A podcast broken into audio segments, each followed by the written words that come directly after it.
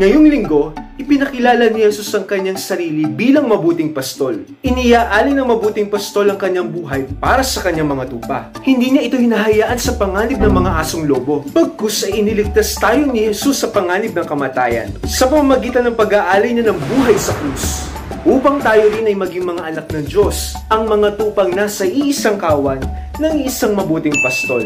Kaya ngayong lunes hanggang Sabado, hamon sa atin ang salita ng Diyos na kilalanin ang ating mabuting pastol, ang nag-alay ng buhay para sa atin na kanyang mga tupa.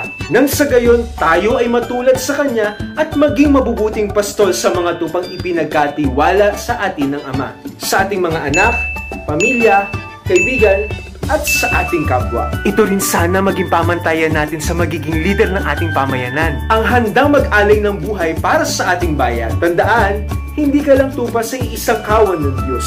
Inaanyayahan ka din na maging mabuting pastol tulad ni Kristo. Happy Good Shepherd Sunday! Ito ang isang minutong gabay tungo kay Kristo.